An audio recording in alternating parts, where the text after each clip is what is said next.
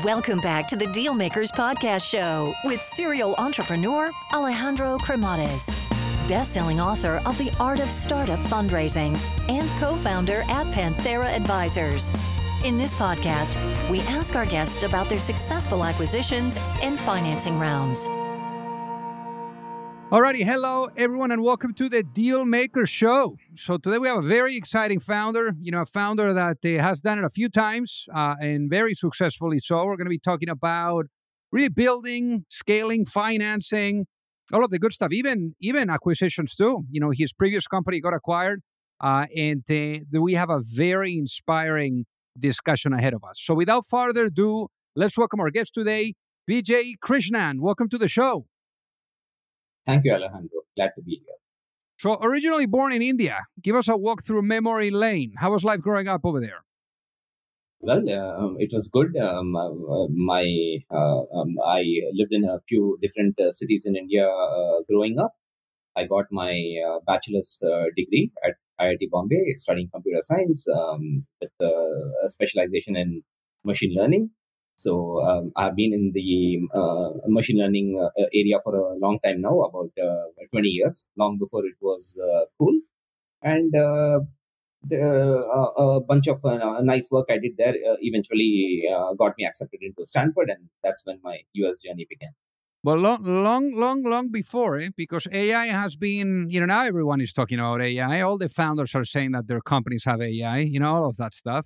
But what what attracted you into the world of artificial intelligence and machine learning to begin with? What got you excited about it?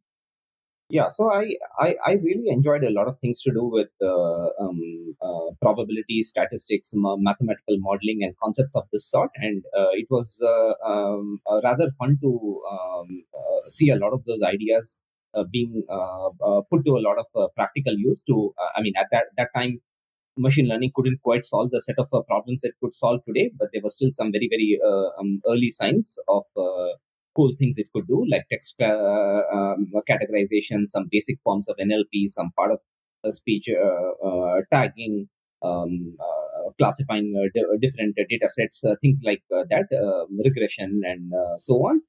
And it was very exciting to um, to uh, sort of uh, um, I guess uh, uh, it, it, it, satisfied uh, both maybe some of my nerdy mathematical side and also uh, the pragmatic side. Like I didn't want to become a pure mathematician or anything uh, like that. Uh, and while it also had some nice depth to it, that was more or less it in the early days.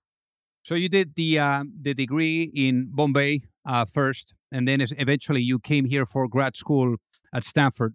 So what got you, you know, to really be excited about the idea of coming to the U.S., you know, to pursue the American dream? Yeah, at that, I mean, at that point, uh, I, I, was very excited about the state of, uh, um, you know, um, uh, about uh, machine learning. I had uh, done a bunch of good research, uh, got got some nice papers accepted in conferences and journals, which were well cited. And uh, my plan at that point was to uh, go do my uh, PhD in uh, in an application of uh, machine learning, uh, very likely to do with text or search or NLP. That was my original intent when I came here, and of course, I applied to a, a bunch of good universities with strong PhD programs. Um, I was fortunate to get accepted into Stanford, so that that's where I came. Was it like a big culture shock? You know, seeing all the innovation, all the all the all the good stuff you know happening around you I I would not call it a culture uh, uh, shock. Yes, uh, there, I mean, there's no doubt uh, that uh, good uh, grad schools like the um, like Stanford end up having a very high density of the smartest researchers in the world. A lot of the world-renowned faculty members whose textbooks that, that the author are uh, used in uh, computer science classes all over the world and so on. So uh, yes, it um, yeah, it, it was it was great. I loved it. So then, so then, eventually, you graduate from Stanford and you find yourself in Yahoo. And there at Yahoo, you were part of the AI team. And this was the ultimate, uh, most immediate step to you becoming a founder. So, what were the sequence of events that needed to happen? Because, look, I know that in India, there's tremendous pressure for getting incredible degrees, you know, either becoming an engineer or a doctor. So you definitely what were able to check the box on the engineering side, and then also you come to the U.S. and you join a very you know credible and, and, and reputable company. So you know in the eyes of anyone there back in India, they would have thought that you were going absolutely nuts for giving your notice and going into the uh, unknown with launching your first business. So, what were those events that needed to unfold for you to feel at peace with the idea of, you know, taking charge of your own destiny? Yeah, it's an it's an interesting question. You're you're definitely right about a lot of the things you said here. My I mean, my immediate family, uh, I think, uh, uh, was uh, was very uh, supportive. But uh, you're you're definitely right about the reaction of a lot of the others. I feel like two things. One is I don't think I have ever been highly subject to social influences. I almost get an internal kick out of cases where I feel like I disagree with uh, with a big chunk of the world or uh, with someone else, and I feel I'm right in my view, or or I have uh, given it enough uh, thought or uh, something else. So uh, I don't think I've been as much subject to social pressure as many others. And second, I think this was um, yeah, I think we, we were in the uh, right uh, environment. Like if I had gone to some other grad school, maybe uh, I feel like even if I had gone to MIT, I don't think I would have quite got the kind of exposure uh, at least in this uh, short uh, time frame, to understand what it takes to translate um, good technology and good ideas into um, viable businesses. I think, yeah, but I, I think both my uh, co-founder and I were very, um, very excited about this, and uh, yeah, I, uh, um, I, I, I, guess at, at that point, uh, they were all uh, uh, they were also investors willing to fund us, and it honestly looked like a no-brainer. I guess my attitude was, um, "What's the worst that can happen? Um, maybe two years later, I'm, I'm back at the same job." But that's not a bad place to be. So, so you went at it with personalized recommendations. Now, this company, uh, you guys pivoted and rebranded, you know, a bunch of times. What, what, what was pushing that, and and how hard was every single time you guys pivoted and rebranded the the, the, the company? I mean, pivots are certainly expensive, right? Like I, I think at first, as uh, first-time entrepreneurs, uh, clearly we didn't know everything. Uh, we um, we happened to uh, learn uh, some years uh, later. Yeah, we did personalized. we started off doing personalized search, then we did personalized content recommendations. Um, that was largely consumer facing and then eventually we went on to focus on this in a b2b context and that is when we got acquired yeah i mean pivots are certainly not uh, um, uh, this uh, certainly i mean certainly not ideal if it's possible to properly de-risk things have a five year view of where the world is going etc. And uh, if it's possible to um, uh, um, um, to march and execute uh, without having too many twists and turns, that's that's always more desirable. since um, the the fact is when when you are forced to pivot, you do end up destroying some value in the process. Well, the good news is that uh, in the process, you guys ended up building something of value. You know that it was perceived of value to to others, and in fact, the company ended up getting acquired, uh, and it was reported for 30 million bucks or so. But how was that experience? Because I'm sure that obviously first company, first exit, you know, pretty amazing. Uh, but but but also gaining access to having that visibility into the full cycle of a company, you know, like going from start to finish. So make us insiders. How was how was like going through that acquisition process? yeah I, I, mean i would say the whole company right like it reminds me of uh, something i think i heard peter thiel say that uh, if um, uh, if you just run a company and failed you may not learn much about it because there's probably a lot more fa- uh, ways to fail uh, than the specific way you failed if uh, um, you know somehow you're at the perfectly right place and right time and you have too much of a smashing success um, uh, uh, there, there, may be a lot of uh, key things you do not learn along the way as well. But if you have a fairly difficult time, somewhat bumpy ride, but you manage to make it to the other side, you you probably learn a great deal.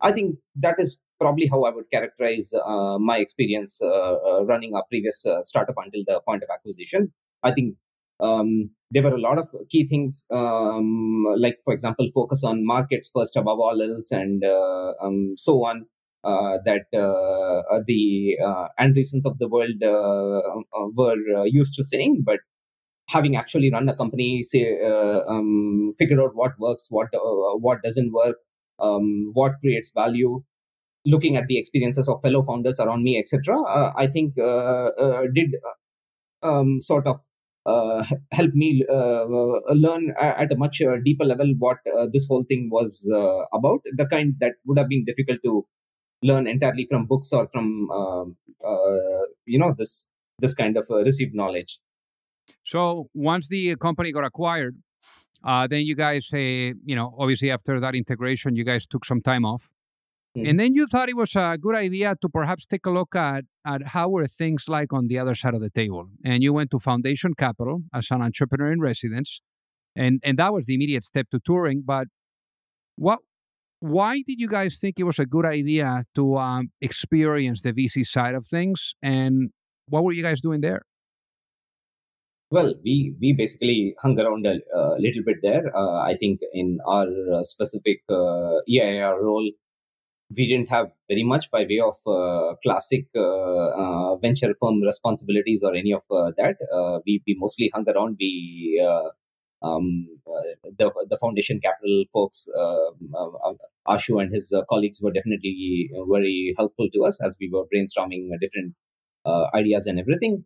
So yeah, at, at that point, really, our comparison was all right. We are doing this. we are figuring out what to do next in uh, cafes or at uh, home, or uh, we, are, we are doing this in the offices of Foundation Capital. And Foundation was actually quite um, helpful to us. They made a lot of nice connections as we were brainstorming different ideas. They were like, okay, you should probably speak with these five people. I'll make these intros, and all of which was very helpful. So, how was that like? Now, obviously, the second time at it, you know, the first time you did so many pivots and rebrands, and you know, to make sure that you got it right on the product market fit. But now you had a good understanding on on on on when and how you know to test and validate whether or not an idea has legs. So, how did you guys go about validating the concept, the idea, and incubating it for what would end up becoming Turing? Yeah, yeah, great uh, question. Um, uh, so, uh, I guess by far our uh, most important learning uh, with um, having run a prior startup was that market factors matter above all else. If you're playing in the right uh, quote unquote A plus market, and I'll define A plus market in a moment. Uh, it may be the case that uh, even when you have a somewhat uh, um, crude uh, MVP, customers love it and uh, they are all over it just because it solves a very very important pain point for them that they have a lot of money to to spend to, to, make that pain point go away. I mean, you you, you ideally want to be um, ideally an a plus market is one where uh, uh, your uh, customers have a very very severe pain point and have a lot of money to pay to make that uh, specific pain point uh, go away. So the uh, yeah by far i think the most important thing we learned was that this is something that you want to de-risk. And we spent a lot of um, and one of the key things we had also learned is that um, again from our previous company is that once you raise capital and everything it's a sprint. Like everybody's measuring you based on how fast you're running. Uh, the reason uh, startups get valued at a lot of uh, multiples that may seem crazy to some people is that the growth rates are very very high. And everyone is doing the calculation hey this is uh, you know uh, growing 3 or 4x every year. If i get in today even if i pay a crazy multiple 3 years later i'll look like a genius given the trajectory this is on. And that is the, the sort of calculation everybody is doing. So the point is that once you start a company, you want to be in a mode where you're sprinting uh, uh, as hard as you can. And it becomes difficult to engage in this fundamental first principle thinking regarding should I be in this market at all? Should I be doing this? Should I be doing that? Ideally, you want to try and de risk that as much as possible. So, in our case, I think spending a lot of time talking with different customer clients, understanding the ins and outs of various businesses, etc., were very helpful at some point uh, we uh, i got curious about the recruiting business. I learned a great deal about the, the ins and outs of, uh, of a lot of uh, recruiting businesses of varying varying sizes. I learned a great deal about uh, uh, it services business of very varying sizes. Also the unit economics what the inputs and outputs were. I had friends that were running it who basically told me everything about it. Um, um, they were perfectly comfortable sharing relatively more confidential information as well. And talked with execs at large companies, etc. And uh, the, we we talked with prospective clients we talked with various others uh, yeah we, we must have uh, at least had I, I, would say 100 plus conversations with various uh, uh valuable people during those uh, few months taken notes um, uh, developed our thesis better etc Uh, mm, before we felt like uh, um, this is the um, one company uh, that that could become really big it could become a unicorn it could even become the, the next google Hey guys, so pardon the interruption here. So I got to tell you that, you know, for those of you that are either looking to raise money or you're looking to get your company acquired, you don't have to be alone. You know, there's a lot of psychology that needs to be blended with strategy, with methodology, with process.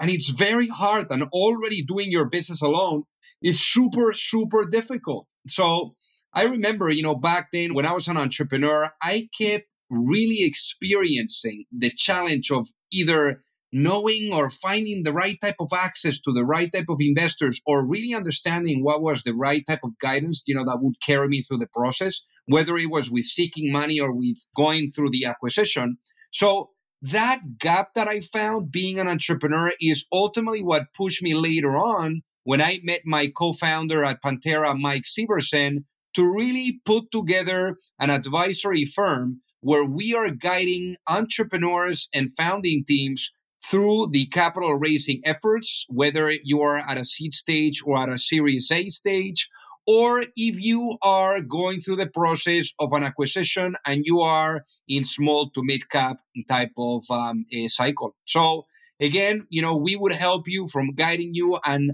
and supporting you from A to C all the way to the end as an extension of your team and there's no reason for you to do this alone. So, with that being said, if you would like to find out more, feel free to send me an email at alejandro at pantheraadvisors.com, and we would love to take a look at helping you out. Well, let's talk about that moment. When was that moment where you were like, this is it?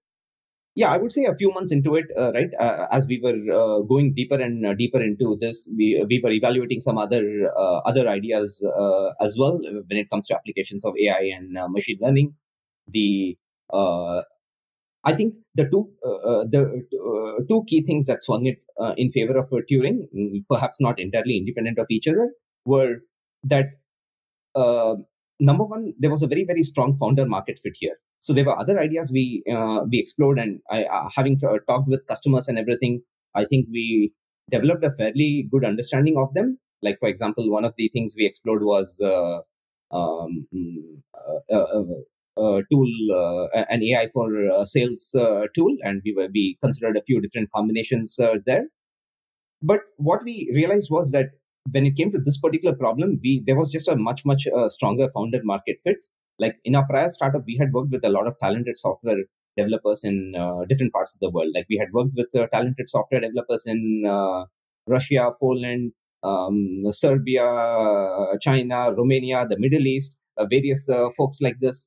We we had had some of these problems uh, firsthand in our prior company. So while we had a silicon valley team they were also supplemented by this distributed team of really talented software developers and contrary to what everybody said, we could make that collaboration work. And uh, uh, ultimately, the fact that we were uh, get, getting this A plus talent from different parts of the world did make it uh, uh, did make the ultimate combination very deadly.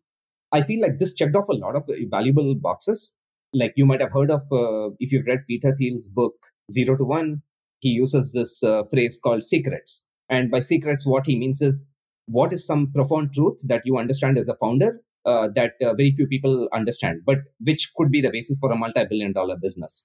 I think our secret was that we really, really understood the state of uh, uh remote talent in, uh, in different parts of the world. We had a strong intuition regarding what quality of talent existed, um, at what price, how they could be sourced, how they could be vetted, how you could make the remote collaboration itself function. And I think we strongly believed at the, that point that given the uh, challenges everybody had with uh, local hiring in the US, this was the only way to solve the problem. Like this was our very counter. Um, I mean, maybe at the moment it doesn't look uh, all that uh, novel, but at th- that point it, w- uh, it was not a thesis uh, that most people believed. They were a, a, lot of venture capitalists who said, no, this can never work. I feel everybody should sit in the same office. That's the only way work can get done and everything. And uh, a lot of them passed on us, to be fair, in the in the early days. But uh, the point is, this was the one uh, important uh, uh thing uh, we, uh, we we we strongly felt like we understand this a lot better than most most other people in the world. Though uh, we did not predict a pandemic or anything, but we did predict that continuing ta- talent shortages and continuing pressures around uh, that will force companies to go down this route. And the companies who become early adopters here will start gaining a competitive advantage. The others will have to follow suit to not be left behind. And uh, we, we, were going to ride that uh, wave. So I guess for the people that are listening to really get it, what ended up being the business model of Turing? How are you guys making money? I mean, we are a two-sided uh, platform, right? So on one hand, uh, software developers uh, from uh, countries around the world can sign up. They can uh, take our uh, programming tests, our tests in various tech stacks, and also our skills of our soft skills and leadership skills.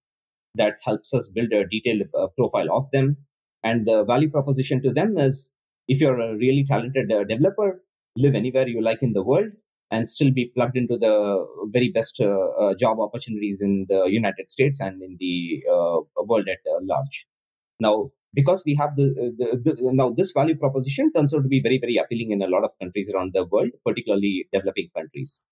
The uh, our value proposition to clients is um, if uh, uh, that we can help you with very very high uh, quality by cost ratios um, either in the context of remote hiring or if, if, you wish to have a fully managed software projects run for you so we we do both of these at turing and our value proposition is that because we are drawing from this global talent pool we are subjecting everyone to rigorous vetting you can have a superstar team uh, comprising the top 1% of the world's software developers in any of these capacities, either if you wish to manage them directly with remote hiring or in a fully managed software project. So at the end of the day, you're going to get uh, very high quality work uh, at uh, very reasonable costs. So, so I guess uh, also, how much capital have you guys raised to date?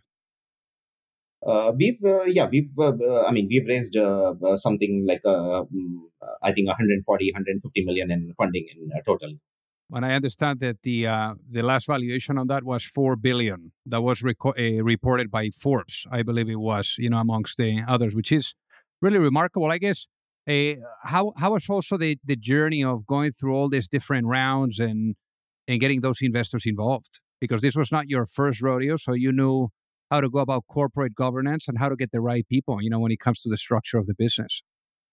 Right, right.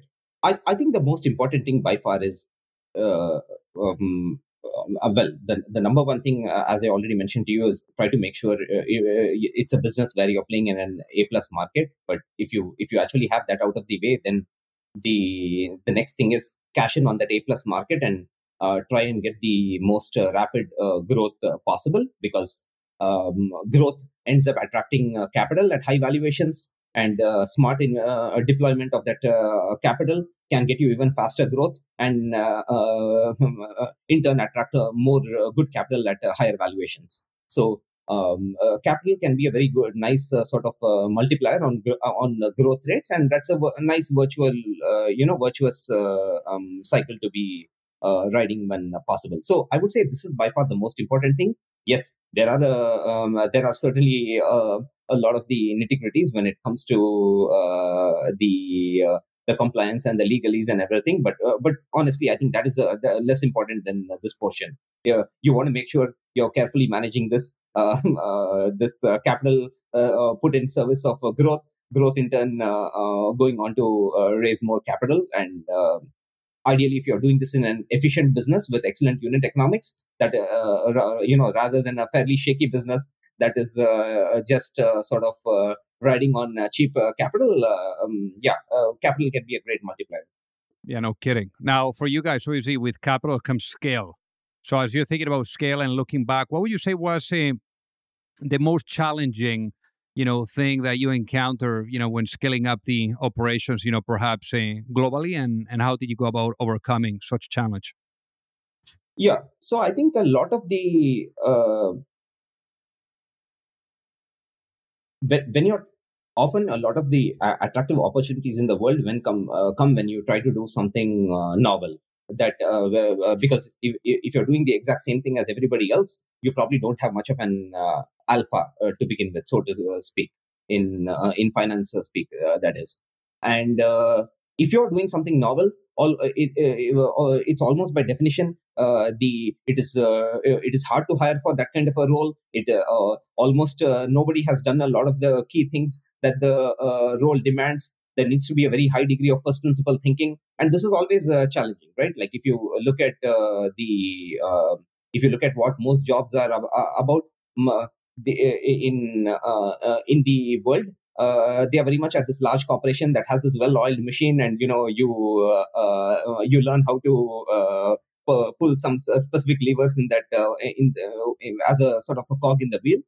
Now, if, if you're a, a startup that is trying to do something novel, that uh, wishes to achieve high growth rates, maintain high growth rates, there's a lot of this needed. This certainly creates some challenges. One more challenge also, which is maybe very closely related to what I uh, just mentioned, is in the fact that a fair amount of constant innovation is needed. It is not like you're overturning your business uh, uh inside out, but a lot of uh, things uh, things in terms of novelty of approaches, etc. Like uh, like a certain type of innovation might give you two or four quarters of growth, but at every stage of uh, growth, you need to think um, long and hard about what is going to get you the next stage of growth. It again requires this high degree of first principle thinking, novelty, innovation, and all that, which is which is never easy. And of course, in a business like Turing, there's a lot of other complexity too. We are not a pure tech business. There's operations, there's understanding of various uh, countries, there's understanding a lot of things. But it is precisely that kind of complexity that makes it an attractive opportunity in the first place. If it were very easy, there would probably be a lot of businesses that do this well already. So obviously, you know, like with the with the growth and and scale, you know, obviously that's that's that's what people would typically do. They raise money and they grow like crazy. Now, in your guys' case, I know that capital efficiency has has been a really big deal. So I guess how has that approach, you know, perhaps, um, you know, limited or impacted, you know, uh, the the way that you guys have gone about growth? I, I would not say it has limited uh, things in any uh, specific way, right? Like there is uh, two ways to uh, think about uh, um, this, right? think about capital efficiency itself, right? Like there is one type of capital um, um, one type of instance where you're explicitly sort of um, um being capital efficient and dialing back on growth itself. But but you may get capital efficiency simply because you, uh, your fundamental business is sound, the unit econo- economics are extremely good, and uh, co- uh, consequently, there there is a certain natural kind of capital efficiency where which does not really come at the expense of growth, I would very much put Turing's business in that particular category. Like in contrast, right? Maybe let me tell you what is the other type of business. Again, a lot of good businesses have been built like that, but I think we are playing a much uh, in a yeah. Uh, like for example, let's say you have the ride sharing apps, etc. Right? Uh, these are these are businesses that are very very capital intensive. Uh, you're uh, constantly kind of playing chicken with your competitors, trying to drive them off the road and uh, things of that sort. That is not this game at all. Like in the the here, I think the fundamental unit economics are so good that the uh, there's no question of uh, playing any chicken. You could grow at a certain uh, rate without injection of a lot of capital. You could grow at a, a, a lot faster rate with the injection of capital. So mm, th- this again, I would I would say comes down to the um, you know um, what I just talked about earlier when it comes to A plus markets and secrets. So if you're playing in this A plus market, you're playing in uh, uh, uh, there is something very very novel you understand about a market and its unit economics and uh, uh, um, everything, which means uh, the there are fewer people may be executing on this as well as um, as possible. There might exist good opportunities for businesses that are just inherently have excellent unit economics. Now, now for this, uh, let me ask you this. Um, you know, obviously with raising money, um, bringing on investors, bringing on customers, bringing on employees, vision is a really big one. So if you were to go to sleep tonight, Vijay, and you wake up in a world where the vision of Turing is fully realized, what does that world look like?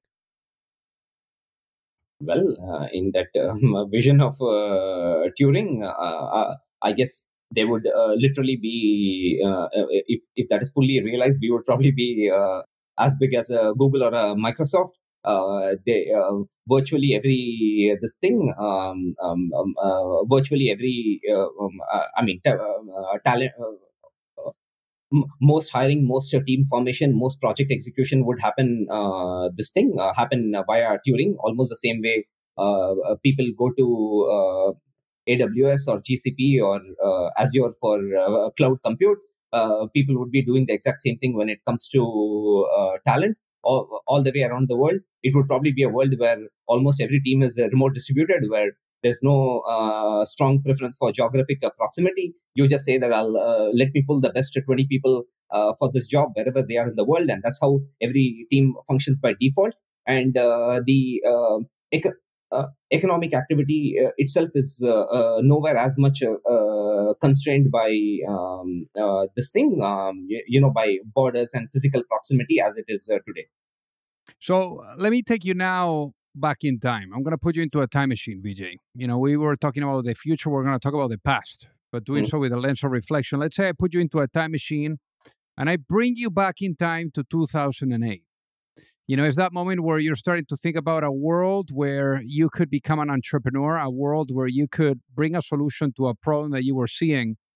But let's say, you know, that's the moment where, you know, maybe you just gave your notice at the Yahoo.